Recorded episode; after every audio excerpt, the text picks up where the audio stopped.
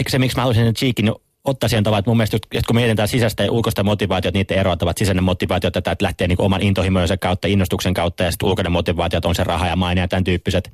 Sitten mun mielestä Cheek oli niin hyvä esimerkki tavallaan niin molemmista. Et siinä mielessä että voisi ajatella, että niin se artisti, näin kuin se, niin kuin se, jos kuuntelee sen lyrikoita, Cheekin lyrikoita, niin siellä on koko ajan niin se vähän sellaista bling-bling-meininkiä ja niin kuin urheiluautot ja kauniit naiset ja tämän tyyppiset jutut.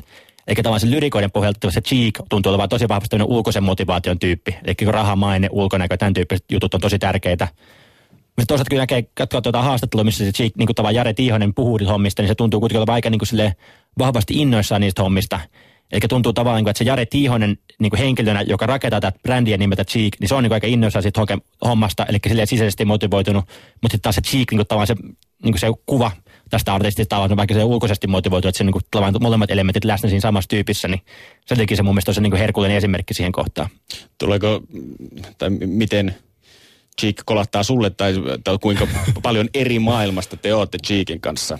No en nyt osaa sitten sanoa, en ole sitä niin henkilökohtaisesti tavannut, että en osaa sen, niin että tämä kaikki on silleen spekulaatiot, mikä perustuu siihen, mitä on sitä nähnyt jossain tv tai muualla, että vaikea nyt sanoa sen enempää, niin kuin, miten sitten, jos sen kanssa kahdestaan päätyisi kaljalle, niin mitä siitä seuraisi.